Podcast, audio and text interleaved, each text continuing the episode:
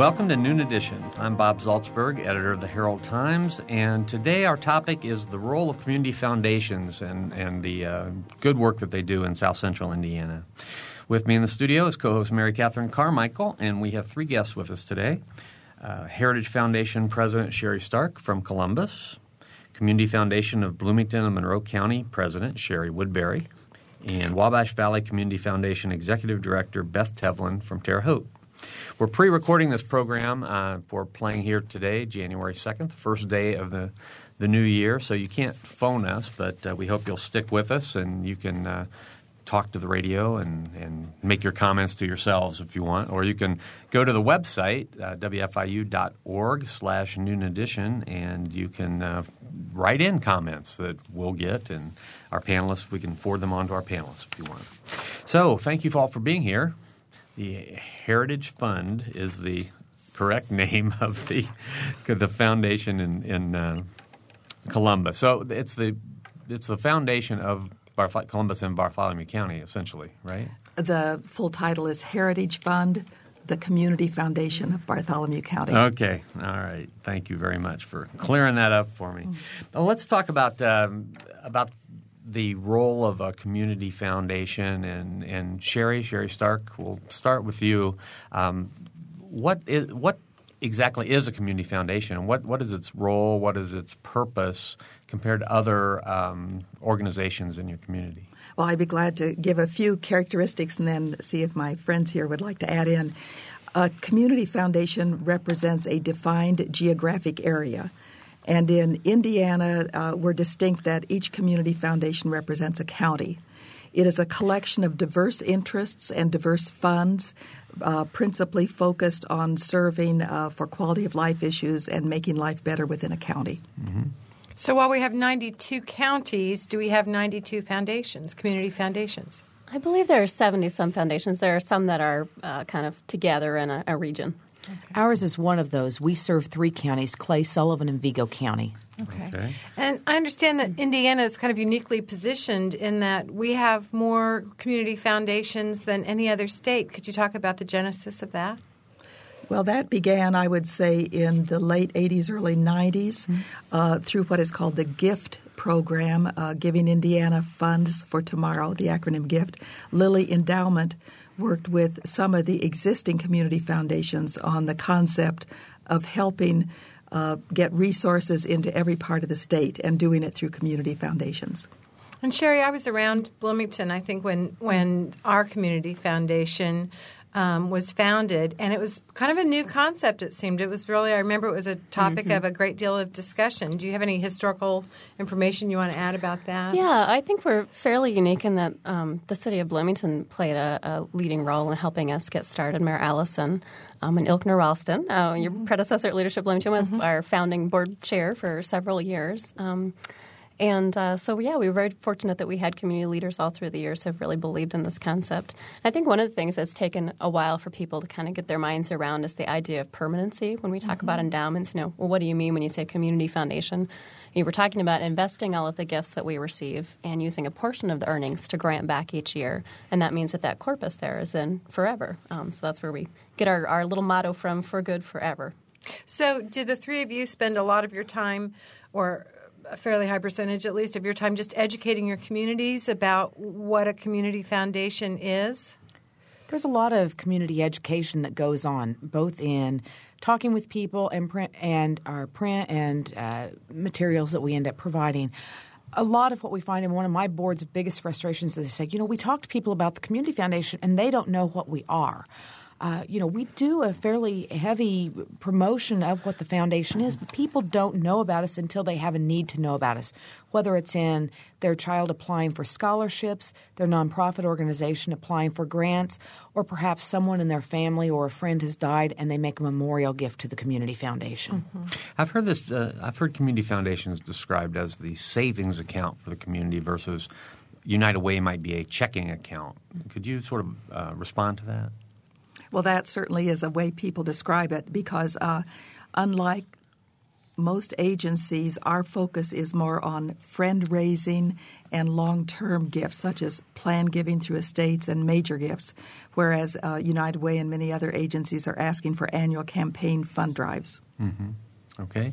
You're listening to Noon Edition, and this is a pre recorded program, so you can't uh, join us by phone today. But our, our guests are Heritage Fund President Sherry Stark, Wabash Valley Community Foundation Executive Director Beth Tevlin, and Community Foundation of Bloomington and Monroe County President Sherry Woodbury. We're talking about community foundations, and, and I suppose it's appropriate that we are starting the new year talking about. Uh, a, a, good organization in the community, one who is going to be providing for groups and organizations all year round because we spend so much of our time in the last part of the year talking about fundraising and talking about how people should give and beat the tax deadline and all that. But really, the uh, the need for um, funding for different groups, organizations is steady year round. It's not just around the holidays. So I'm really happy that we have all three of you in here today.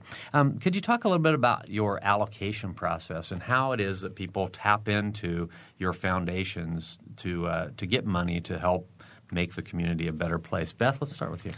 We have a, a competitive grants program that basically in, in Vigo County takes place twice a year, in Clay and Sullivan County takes place once a year where nonprofit groups submit a one page letter of intent describing what they want to accomplish. We turn that around within about three weeks to say, yes, we want to see more about what this proposal would be, or no, we do not want to. Um, and then they would f- submit a full proposal for review by our volunteer committee, uh, who reviews each of the, the uh, proposals that have been passed on for the full proposal. Uh, they then allocate funding. Uh, that process is going on right now um, in in Vigo County, uh, where they are making the decisions about what to fund and and or actually, I guess we'll be receiving full and letter full proposals on January fifteenth. Um, our next grant cycle, if anyone is listening and wants to submit, will be uh, May 1st. So that will be in Vigo, Clay, and Sullivan. Then also we have specialized funds that have their own grant cycle. We have a youth grant committee, um, a youth grant fund that basically uh, area youth who are wanting to do some sort of service learning project can write for grants. They have about two to three different grant deadlines each year, and you can get those on our website, which is www.wvcf.com.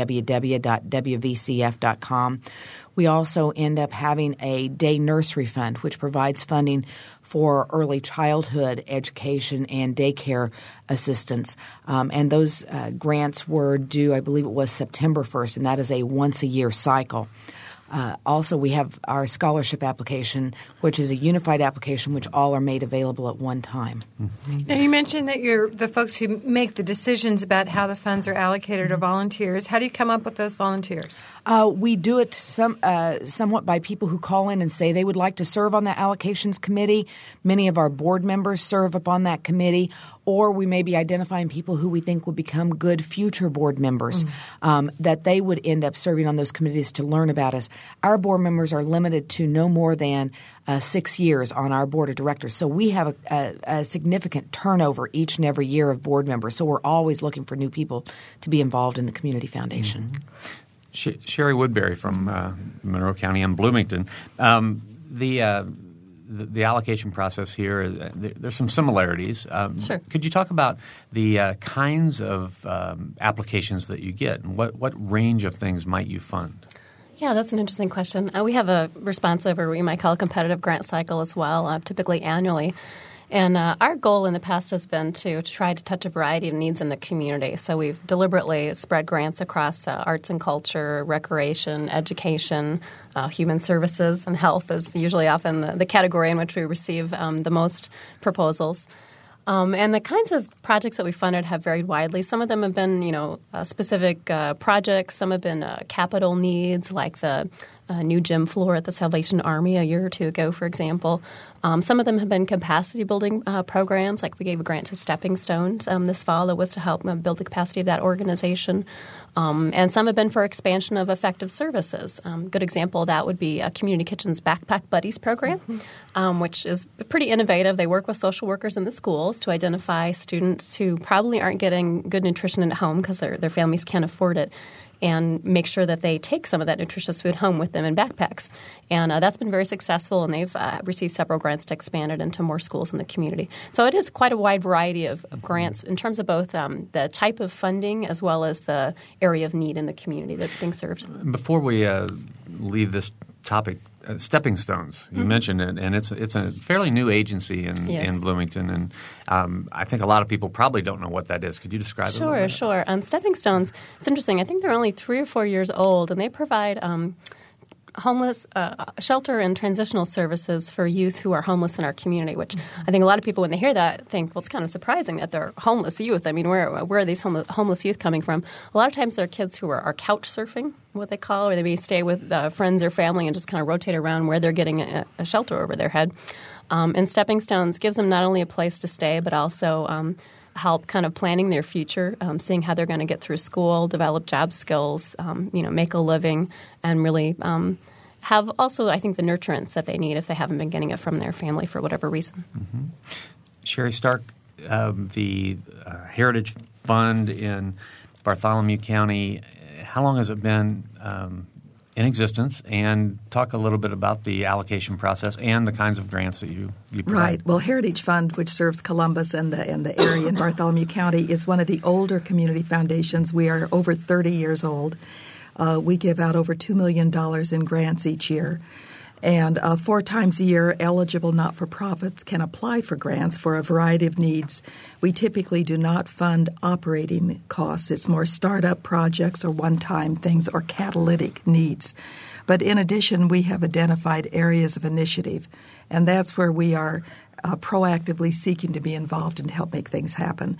And the four areas we presently have uh, one is called Welcoming Communities, which is to create an, a welcoming environment for all sorts of peoples in our county. Second is uh, downtown development. Another is learning systems and economic development.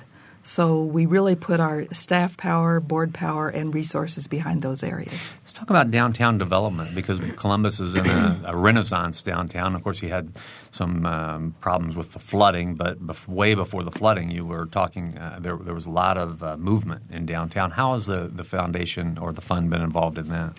Uh, we are quite a bit involved uh, through the years, as I think with virtually every town, the question is how do we make it more vibrant, more vital, our downtown? And we view a vibrant downtown as key and critical to successful economic development efforts. Uh, Mayor Armstrong and Will Miller, one of our board members, uh, led Vision 2020, which looked at what to do downtown. And out of that came a, a, very ambitious master plan, which includes hotels, indoor sports complex, parking garages, and uh, rebuilding our civic mall, which is called the Commons. For mm-hmm. anybody who's been in Columbus and seen the big brown glass building, mm-hmm. it's now down and about to go back up. Uh, Heritage Fund is awarding $3 million towards that project, and we are leading the fundraising for the community capital campaign for the project, and we are raising 3 million from the community to also support the new building. Will there be matching funds available for that?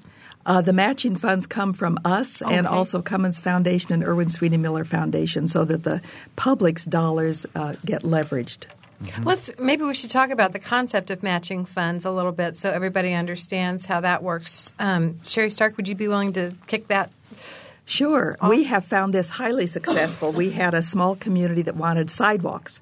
And we said, we will give you X dollars if you can raise the same amount. And they said, Well, there's no way we can do that. And we said, Well, you know, here is our money, and we will match every dollar you raise with one of our dollars. It turned out they raised two or three times what they thought they needed and were very pleased with it. So it's a good example of if we dangle the carrot of a dollar bill and say, You give a dollar, we'll match it, uh, money does come in. That's great.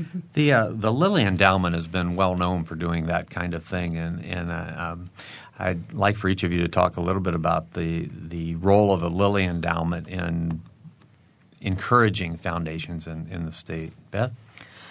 The Lilly Endowment's gift initiative was really the what formed us.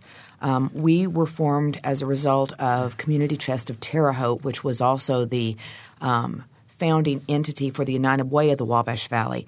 Uh, and and they ended up getting us started. They started attending uh, all of the meetings that Lilly Endowment was was hosting, seeing how could we bring the money in. And really, it was Lilly Endowment who encouraged us to be more of a regional community foundation as only a instead of only a Vigo County community foundation.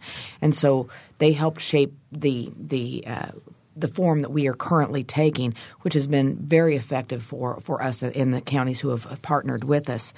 Um, the matching opportunity has been absolutely phenomenal, and it was really interesting because when, when I took the position, and I was a first executive director with the Community Foundation, um, we had a challenge of raising $2 million to to receive one million dollars from them. Mm-hmm. And at that time, I had identified in my own mind who I thought would be giving that money to us to get us started. Um, and while those individuals I had identified in my mind have, have been very generous with us, they were not the individuals who put us over the top or who made the significantly large gifts.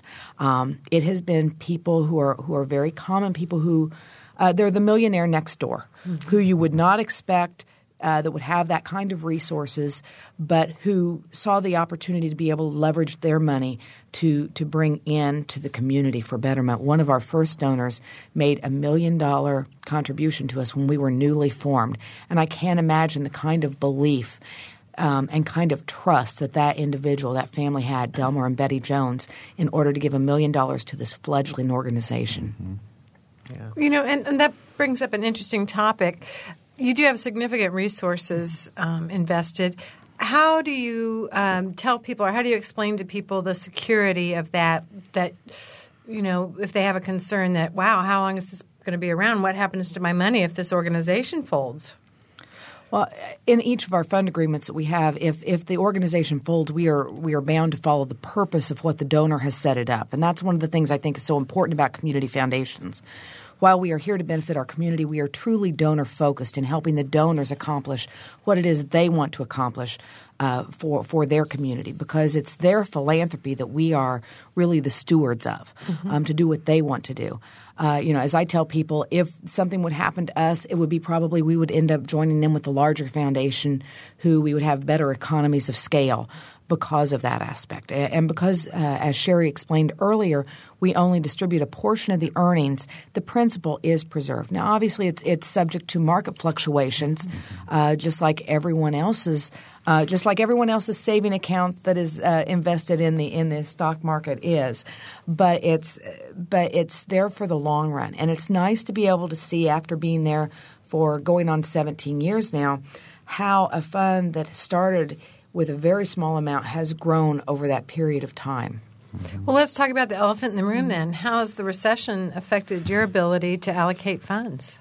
Sherry Woodbury, you want to start? It's difficult. Unfortunately, we weren't affected this fall because our uh, policy for calculating distributions is based on our fiscal year, which was June 30th. So the worst hadn't hit yet when we calculated, and we actually distributed had about seven hundred thirty thousand dollars to distribute this year, which is the most that we have, have had to date. Next year will probably be a different story because we have seen a significant um, hit to our portfolio. Um, now, of course, our portfolio, and I'm sure this is true of my colleagues as well, is, is carefully diversified. You know, we have a mix of um, different kinds of equities, you know, large cap, small cap, value growth, international, as well as uh, bonds and other kinds of alternative investments in there. Um, but nonetheless, you know, no one has really immune in the conditions that we're in uh, recently. So I expect probably next year we won't be able to grant as much. Um, many of our agencies and our donors have opted into a, a, provision in our distribution policy where they can have a portion of the ordinary income only granted out in cases where the fund is underwater because of the market. So that provision is likely to kind of kick in for a lot of them next year. Mm-hmm. Can you explain that a little bit more? Yeah. So if a fund, if there's less, um, the fund doesn't have a cushion above the what you might think of as the corpus or the principal mm-hmm. because of the market um, has has gone down.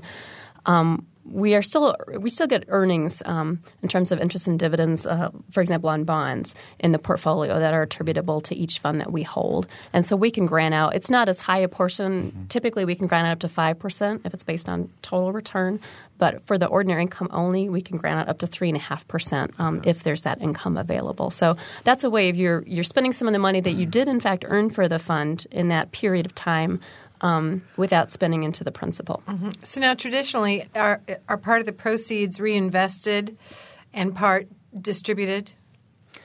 Yeah, typically, I mean, it, it's uh, it's not the same every year because, of course, all the conditions sure. are constantly in motion. But that is the idea when you set up your funding formula is that you want to maintain the buying power of the fund for the long run. So you want to keep up with inflation, um, as well as have you know a reasonable amount to get back out into the community because that's why we're all here. Mm-hmm. A rule of thumb would be typically a community foundation would award four percent or perhaps five percent of what is in the fund. That's kind of a formula that we use. Mm-hmm. So you distribute roughly two million dollars a year. You mm-hmm. said you were about seven hundred fifty thousand. About seven thirty. Seven thirty. Last year we distributed about 1.1 million, and this next year we'll distribute somewhere around seven, about eight hundred thousand dollars. Okay. Mm-hmm. That's a lot of money going that into is the, a lot. It's a lot, but and I'm not sure, but I would guess you may do the same thing that the Heritage Fund does. We have what is called a smoothing formula. Mm-hmm. So we don't. Yes, we all three do this. You don't calculate based on just a snapshot of one day in time, mm-hmm. but you look at 12 quarters. So it means that on a really high year, you won't give out quite so much, but on a really low year, you won't give out quite so little. Mm-hmm. It averages. I know uh, Beth was talking about how this is a donor, sort of a donor directed um, organization in, in a lot of ways, and, and I'm familiar with, with Sherry Woodbury's uh, operation, and I know that you have several different funds that people have set up, and I'm sure that's the same for, for all of you. So let's go to the Sherrys and talk about uh, Sherry Woodbury first about some of the, the specific donor funds that you've set up that have been uh, you know sort of unusual and interesting. Sure, sure. I mean, really, we do exist to you know help caring people make a lasting difference for the causes that are important to them, and so one of the best ways to explain that is just to illustrate with some stories. So I appreciate that question. Um, one that we just uh, approved most recently at our last board meeting, um, this just in, um, is the Mary Kaufman Tilton Fund for Classical Music. Um, Mary's listeners, some listeners may know, um, was a long time um, employee within Indiana University. She helped bring in uh, speakers from around the world um, to share their to views with us here locally. And she was also quite a classical music buff. Um, she took, uh, I believe, she took um, a harpsichord and and taught lessons in classical music um, to students in her later years. It was a later life interest of hers. Was very involved in Bloomington Early Music Festival and kind of other organizations.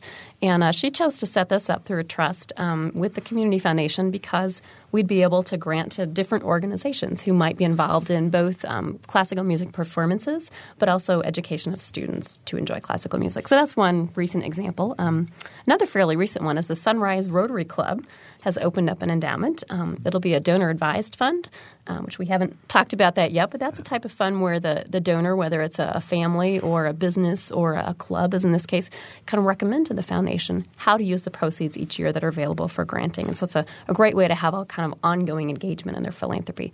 And they did it using a new program we have called Acorn Giving um, which is where a donor can give. It's kind of like an installment plan for creating your own endowment. You can give thousand dollars a year for for ten years or a set period of time to create a permanent fund, and then you have something that your family or, or your group is able to be involved in forever. And it just makes it a little bit more within reach, um, perhaps for those who are interested in, in being philanthropists.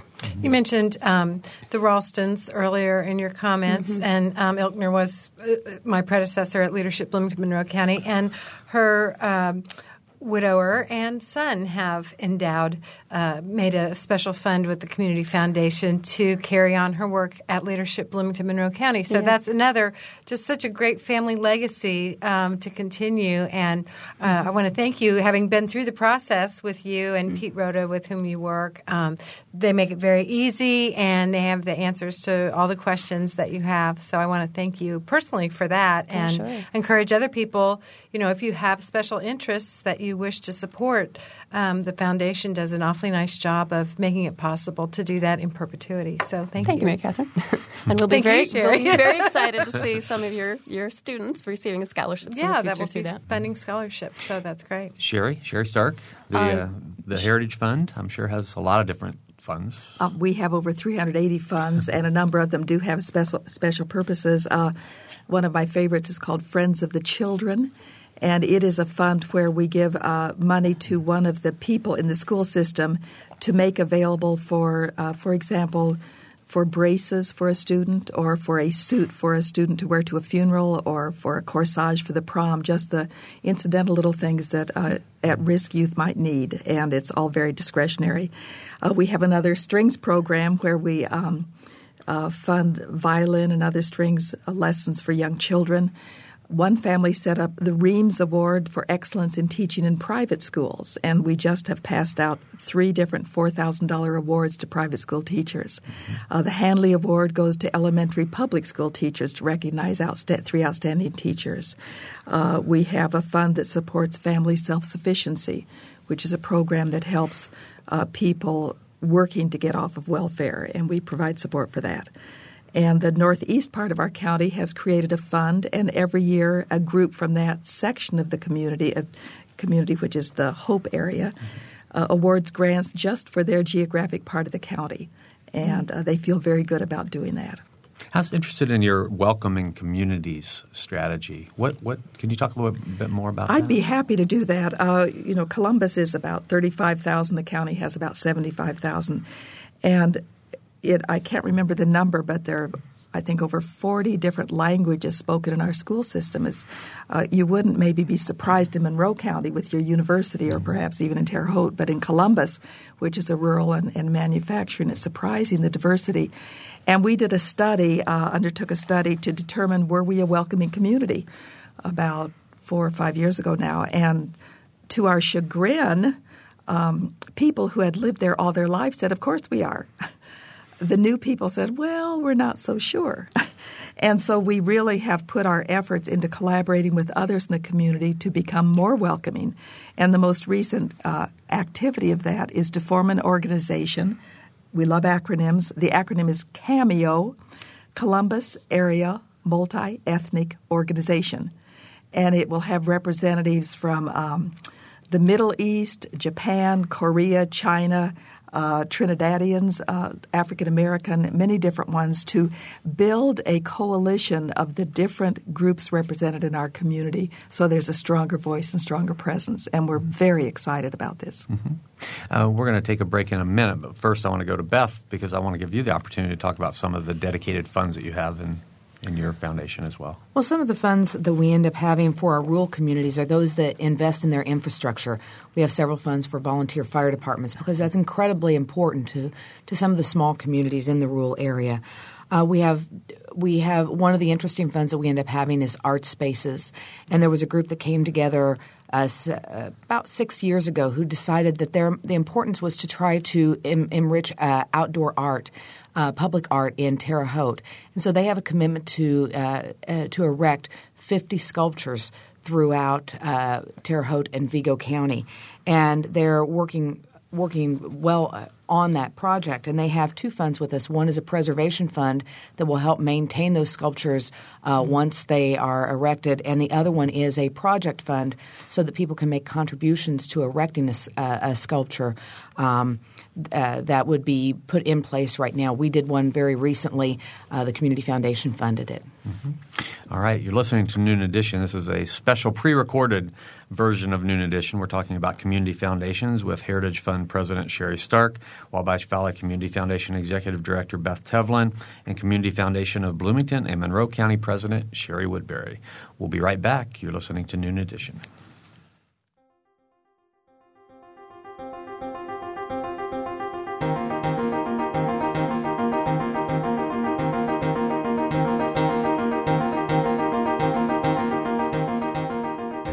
You're listening to Noon Edition on member supported WFIU. Production support comes from Closets 2, providing organized and expanded closet and storage space for home office and garage using a variety of systems with no major renovations. Closets 2 owned and operated in Bloomington 332 2233. And from South Dunn Street Project, represented by Brian Lappin, Real Estate, classic bungalow inspired architecture in the Bryan Park neighborhood of Bloomington www.southdunstreet.info. If you're a person on the go, you can take WFIU programs with you. We're podcasting. Podcasting is a convenient and easy way to download audio files directly to your computer. Listen anytime from your computer, iPod, or portable player.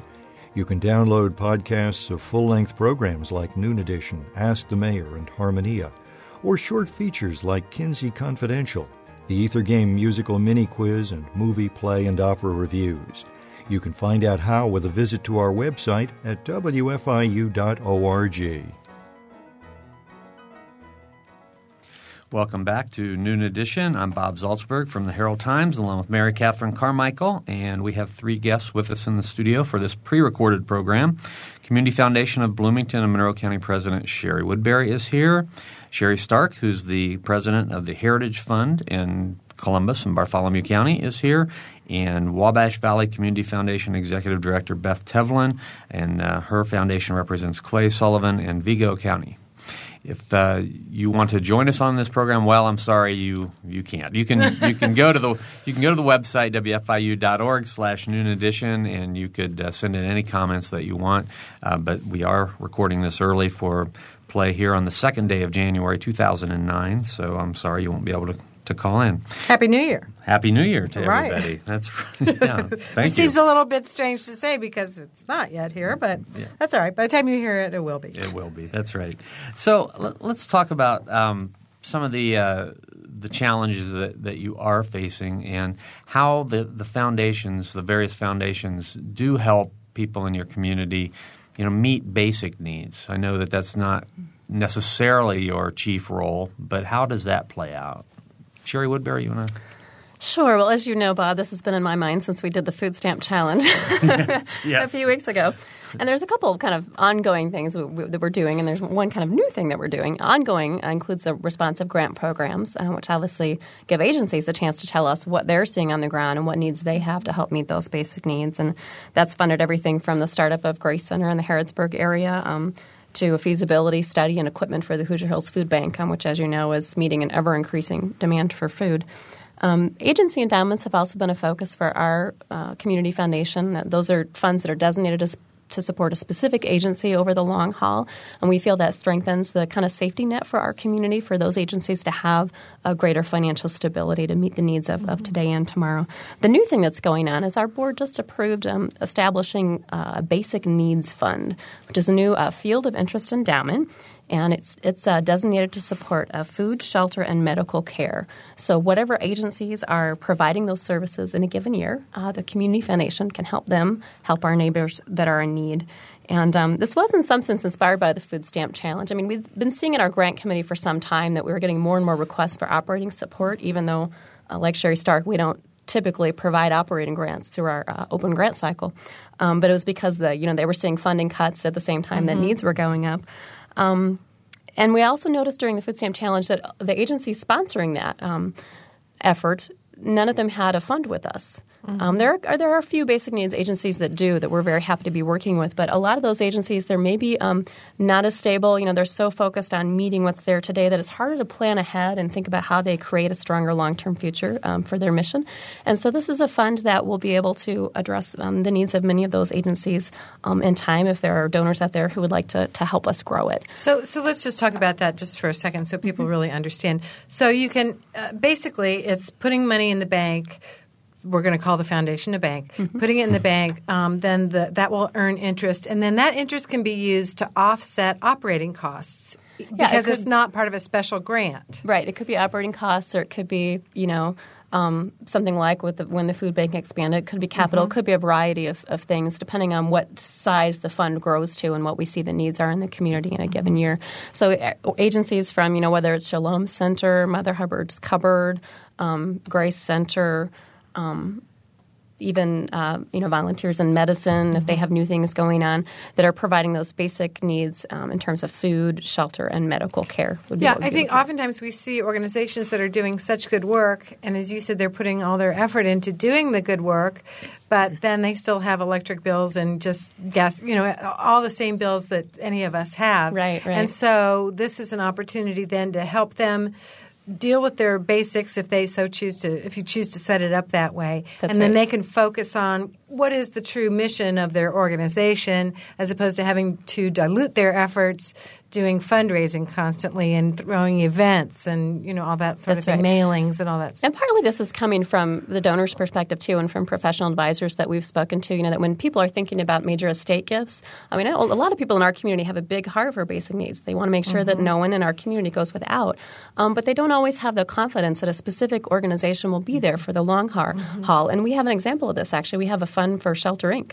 that was Oh, started yeah. a number of years ago, which, as you know, um, has gone out of business. And our board um, has what they call variance power and has been able to redirect um, the grant monies from that fund to other agencies that are doing that work in the community. And this fund would work kind of the same way. Whoever's doing that work in the future, we can work with them. Makes I a w- lot of sense. wanted to, to go back to the food stamp challenge that Sherry referenced, just to say if uh, those of you out there who don't know what that was, Sherry and I participated with se- several other people in the community in which we, we actually survived on $21 at- for food and beverages for a week, just to get a, a sense. I mean, obviously, it wasn't anything like not having you know having not having any kind of you know support or money, but it was still an eye opener to to try to live on twenty one dollars a week. So, um, Sherry, Beth, anything to add to what the other Sherry said? Well, what we're doing in in Vigo County, Clay and Sullivan also is we find that the nonprofits that, that are meeting the basic needs, oftentimes they also are spending all of their resources to meet those basic needs, but they can't. Ha- they don't have the resources available to invest in their staff. So we try to also sponsor a nonprofit training program that provides them the opportunity for enrichment, um, uh, some collegiality, where they can become trained in issues related to either fundraising, marketing um, human uh, resource administration, any of those types of business issues that they will face. But oftentimes, uh, the people that they hire don't have those kind of qualifications. Um, and, and so we are helping them to try to meet those needs. And yes, and uh, Heritage Fund also provides training. We think we don't have enough money to help every agency do everything, but if we can help agencies learn how to raise money and how to manage their money and how to be effective boards, that's all good. We also each year give uh, small grants called technical assistance grants of up to $2,500. It's a very simple process, easy to ask for, to give them just a, a one shot of, of infusion. We also ask our agencies to give us a wish list of smaller items that would really make a difference for them, and we send that to all of our donors. And uh, many things get picked up. For example, uh, one of our donors then paid to buy bathing suits for some of the children who wanted to have the free swim lessons but couldn't afford bathing suits. Uh, so that was a good thing. It sounds like your foundations all work with the other agencies in the community. Is there a uh, a formal network, a formal way that you do that, or is it just sort of an informal? These agencies know that you're there, and you know they're there, and you try to to sort of match needs and get together. Beth, You know, it's both. And I always, at every one of our grant awards, um, I always tell our uh, grant recipients, those agencies who've received funding from us, to thank them for their work because we're unable to fill, fulfill our donors' charitable goals without them. We don't do, you know, we typically don't have programs. You know, we don't feed the poor. We don't clothe those who need clothes. We don't house people. You know, we don't provide emergency response, but we fund those people who do. So I think it's critically important that we're that we're trying that we're seen as partners with those agencies in helping them fulfill their missions. That last comment um, made me think of something. Do you give any kind of weighted preference to um, local initiatives as opposed to something national or international like the Red Cross? Uh, it, yes and no. Uh, it's one of those with the Red Cross. They're such a vibrant agency within our community. Um, and such a strong uh, agency, and we've had so many fires in addition to the flooding and everything else. They provide direct need here, um, and we ended up providing them with a fifty thousand dollar grant in response to the floods that we had in Vigo County uh, this year. In fact, we made that on the day of the flood because we knew that the re- we could see very clearly that the response that the need was there.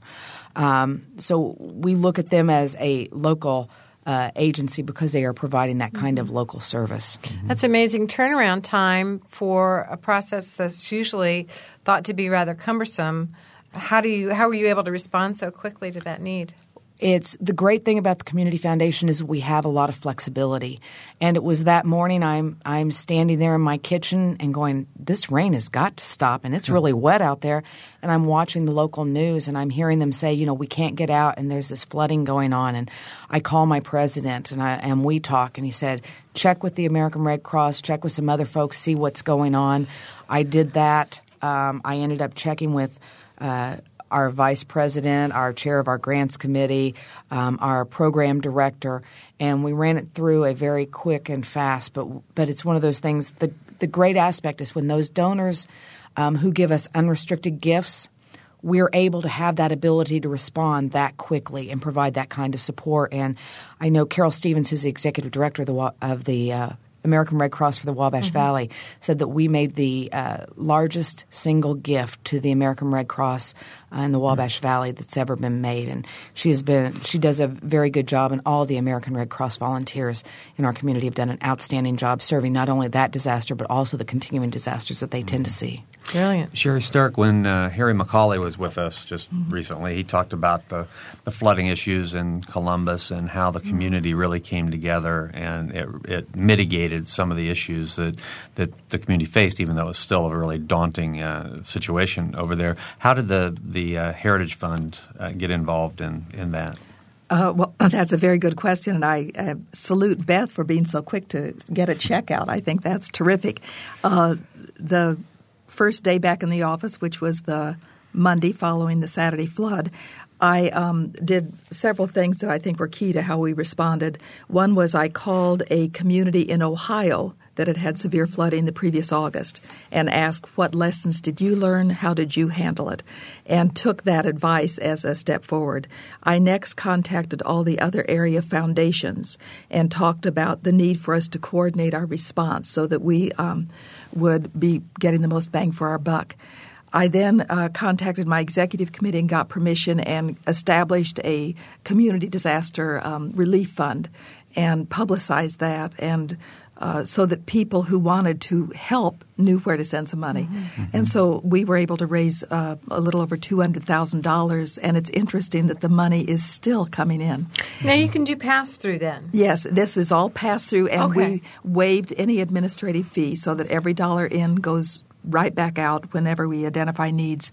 And we had established that we were going to use that money to help the agencies that were doing the most work and also to support case management, and that we would do our response long term because what we learned from the Ohio community was there are churches and all sorts of groups that do wonderful work quickly. And it's later that they need the money and resources. So that's how we positioned. Mm-hmm. Yeah, I'm really glad that Beth sort of directed us in this way because I think we, we do usually think of the community. Those of us who understand the community foundation process think that it is sort of a granting agency. It's a it's this big savings account, and you're going to be there to help when when uh, people come to you and ask for things. But in both of these cases, you were very proactive, and I'm sure that that the uh, the Sherry's Foundation. We're glad we didn't have to do that here. Right, right, right. But I've, right. I've, learned something today. I didn't know you you could do you had the flexibility to do pass through. So that's, that's right. very interesting. That's right. We learn something every week. We do. We do. we like that. Yes. Um, let's talk a little bit since it is January second uh, when we're the show is being aired, and and it is a time when people have just been through a lot of uh, fundraising periods. Let's let's talk about what people, in your opinion, what should people be doing now to try to help the community, you know, year round? And, and I know, you know, we're not going to just sit here and ask people for money. They've been hearing that enough. But uh, if, if, you talk about the the 12 month need and and how the foundations all sort of um, fill the the gap that happens in the community, not just in December, but all year round. Um, I guess that's the direction I'd like to go. Beth, do you want to? Do, do, you sort of follow what I'm talking about? I was really hoping I was not going to be the first one. That's because it was such a bad question. But but but the issue is just about the, the need all year round and not just uh, you know around the holidays that, that, we've just gone through and how the foundation sort of help to um, make sure that they're that there are funds and there are resources available year round? You know, we obviously do have the granting cycles that take place and, and different funding payouts uh, that are from our designated funds that are for specific agencies. And obviously, people can contribute to any of those. But oftentimes, what's needed in our community is, is not only building of endowment funds, and I don't want to discourage any of those endowment funds because those do provide that kind of assistance, but also for people to take a look at what their normal charitable giving is. For example, if you've just come out of um, your year end giving, you may want to sit down and as you're preparing all your information for your accountant or whether you're just looking back on your checkbook to see where you've made your gifts. And you may want to take a look at and and say, okay, I know that I made a hundred dollar gift to um, leadership Monroe Bloomington, County, Monroe County. or Thank Bloomington, you. Monroe County, or Leadership Wabash Valley, or possibly Bartholomew County. leadership. and so they're counting on my support each and every year. How can I maintain that support and say, you know, it's going to take approximately 20 times what my annual gift is to continue that and perpetuate it through an endowment fund. So maybe I would like to plan on how this next year I could give $2,000 to the new Leadership Monroe um, Bloomington Monroe County fund so that it would help support uh, leadership program or it's to maybe to the United Way. But look back and think about how you can make those gifts permanent. You know, the greatest tragedy um, is when a nonprofit organization has a longtime supporter who is given each and every year, and that supporter passes away and either has not thought about uh, giving money to the organization or has given money that has uh, that was to replenish the annual gift each and every year, and it's quickly spent on a capital project or or something along those lines. So it's a way that people can think either in large dollar values or small dollar values about how they can perpetuate their annual giving, giving to those organizations that are most important to them uh, each and every year. And you can you can work with your accountant or attorney or whoever at any time of year to set up your um, estate uh, in such a way that that that some of that some of those mm-hmm. proceeds can go a percentage an x amount of dollars. I mm-hmm. think the options on that are so flexible and they make it really easy to to accomplish that. I- Those people who, who end up having large uh, retirement accounts or IRAs or something that has been tax deferred during their lifetime, they really should be thinking about how they could turn those gifts into charitable gifts as opposed to leaving them to their children because their children are going to get taxed on them at the highest level and they'll get probably less dollars. Now, they should always consult their own uh, estate planner or professional accountant to get those figures. But they have some opportunities that they can make huge gifts uh, uh, upon death that they might not even think possible. That was a very nice answer to my rather inelegant question. So I, I really do appreciate that. Sherry or Sherry, do you want to? My mind was going in the same direction in terms of, you know, we get so responsive during the holidays, to, and particularly when there are all these needs to meet. And it's great uh, kind of to turn that around uh, as the new year unfolds and think about how could I be more strategic and to take a step back and take a look at, even think about things like, well, of, all the gifts I've made, which ones have been the most meaningful to me or the most rewarding to me? Or when I think about my legacy and what I want to leave for my grandchildren, what are the things that are most important to me? I'm really taking some time to, to reflect yourself, and if you have a partner, you know, just talk with your, your spouse about about your legacy. I think it's very rewarding. And I would um, mention one of the resources we provide that people may not know is we are really the experts on the agencies in a county. So people don't necessarily have to place any money with us, but they can call us and say, I really care about children, or I care about literacy, or I care about health issues. What are the agencies in our community and, and what are they doing and what kind of needs do they have? And we've got that information so we can be a, a matchmaker to help donors find the agencies they may want to support. How do people give? I mean, people can write you a check, I'm sure, but how are other means that you actually get assets for your foundations? In the old days, we used to get transfers of highly appreciated stock. but uh, uh, that's also a way. Uh, there's real estate gifts. People can give a personal property. We had an estate once, uh, and those estates are always interesting because they always give you unique gifts. And we ended up getting a, uh Colt 45 um, as a as a uh, gift to the community foundation. Once we received a post office.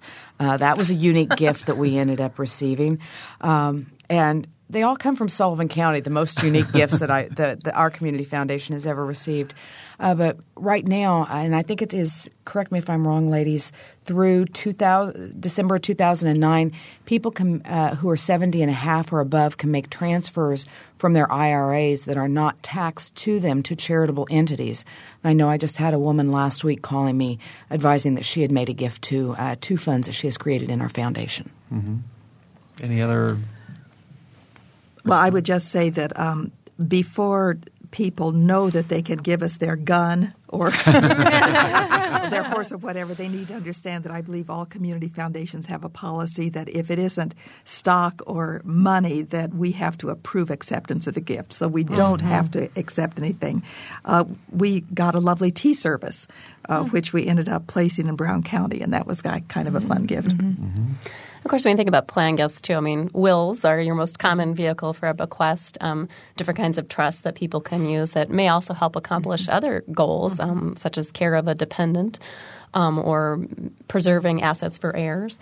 Um, insurance is uh, a gift plan that I think a lot of people don't know about. It's a, a way you can kind of leverage your money as well um, with the new policy, or you can donate an existing policy if um, those who were intended to benefit from it really are no longer in a position to need that um, support. Should you, should you? Can you um, make Can you make a community foundation your beneficiary on an insurance Oh, sure. policy? Mhm. Yep, and you can name, you can tell us what specific fund or organization or charitable cause that you would like to benefit from that. Um, and of course, retirement plans, which Beth kind of already alluded to, are a wonderful asset to consider using um, for giving. Well, I think we have about three minutes to go, three or four minutes to go in the program. So I want to give each of you sort of a chance to look into the crystal ball for, you know, 2009. What do you think are going to be, uh, you know- you what's sort of the, the lay of the land for your foundation, and what are the biggest needs? What direction are you're going to be going, and what are the biggest needs that you're going to have? Beth, let's start with you. For our foundation, uh, trying to provide the basic needs to the individuals uh, in the community or to those organizations serving the individuals in our community are going to be a big hit. I think that that's probably what you're going to hear from from most people. We're still actively involved in the flood recovery. Um, in a five county area, uh, along with our United Way of the Wabash Valley, and so we're involved in the leadership role of that. But because we we think there'll be a lot of smaller gifts coming in now, um, and some of the very large gifts. But I also think this is a time that we can focus on making the community foundation better. Sherry? Well, I see several directions for us this year. Um, Matchstick Four um, is uh, Matchstick is going forward with another phase, which is our um, challenge program. That's it's kind of modeled on what Lilly Endowment did with the community foundations, the matching that they offered in the past, which they're no longer doing. Um, which is uh, for every three dollars local donors give to the fund of a participating agency, we put another dollar in from the community foundation, and we have several agencies that are coming back um, to do it again this year: Amethyst House, WFHB. Boys and Girls Club, Community Kitchen, Lotus, and Monroe County United Ministries, and two new agencies participating this year: a Windfall Dancers and the RBB School Foundation. So we're excited about that. Um, our middle schoolers initiative, um, which was developed over the last couple years, is kicking off in January. There'll be programs in all four uh, middle schools in the county after school um, that any student is able to sign up for, and there are, is scholarship money available. Um, and if any listeners are interested in that, if you have middle schoolers at home, Alondra Harris Hazan is the program coordinator for that. Um, the Birth of Five initiative, we're looking at early learning, um, which is a focus our board has chosen for this year, and we're partnering with United Way and, and CAPE to take a look at that. We've um, done some research in the community and are excited to continue and develop something that'll make a difference for parents of young children. And finally, continue to support planned gifts. Okay. And Sherry, we have about 30 seconds. Uh, Heritage Fund, I would say two things. Met recently with the other local funders, and we plan to convene in February and talk about how we can collaborate on responding to the economic downturn in our community. And we also collaborate with Community Education Coalition in our community. We were fortunate to receive a $38 million grant from Lilly Endowment. We're working with the 10 county region on job training for advanced manufacturing. All right. Thank you, Sherry Stark, Sherry Woodbury, um, and Beth Tevlin. Thank you very much for being here with us today. For Mary Catherine Carmichael, producer Ariana Prothero, and engineer Mike Pashkash, I'm Bob Zaltsberg. Happy New Year.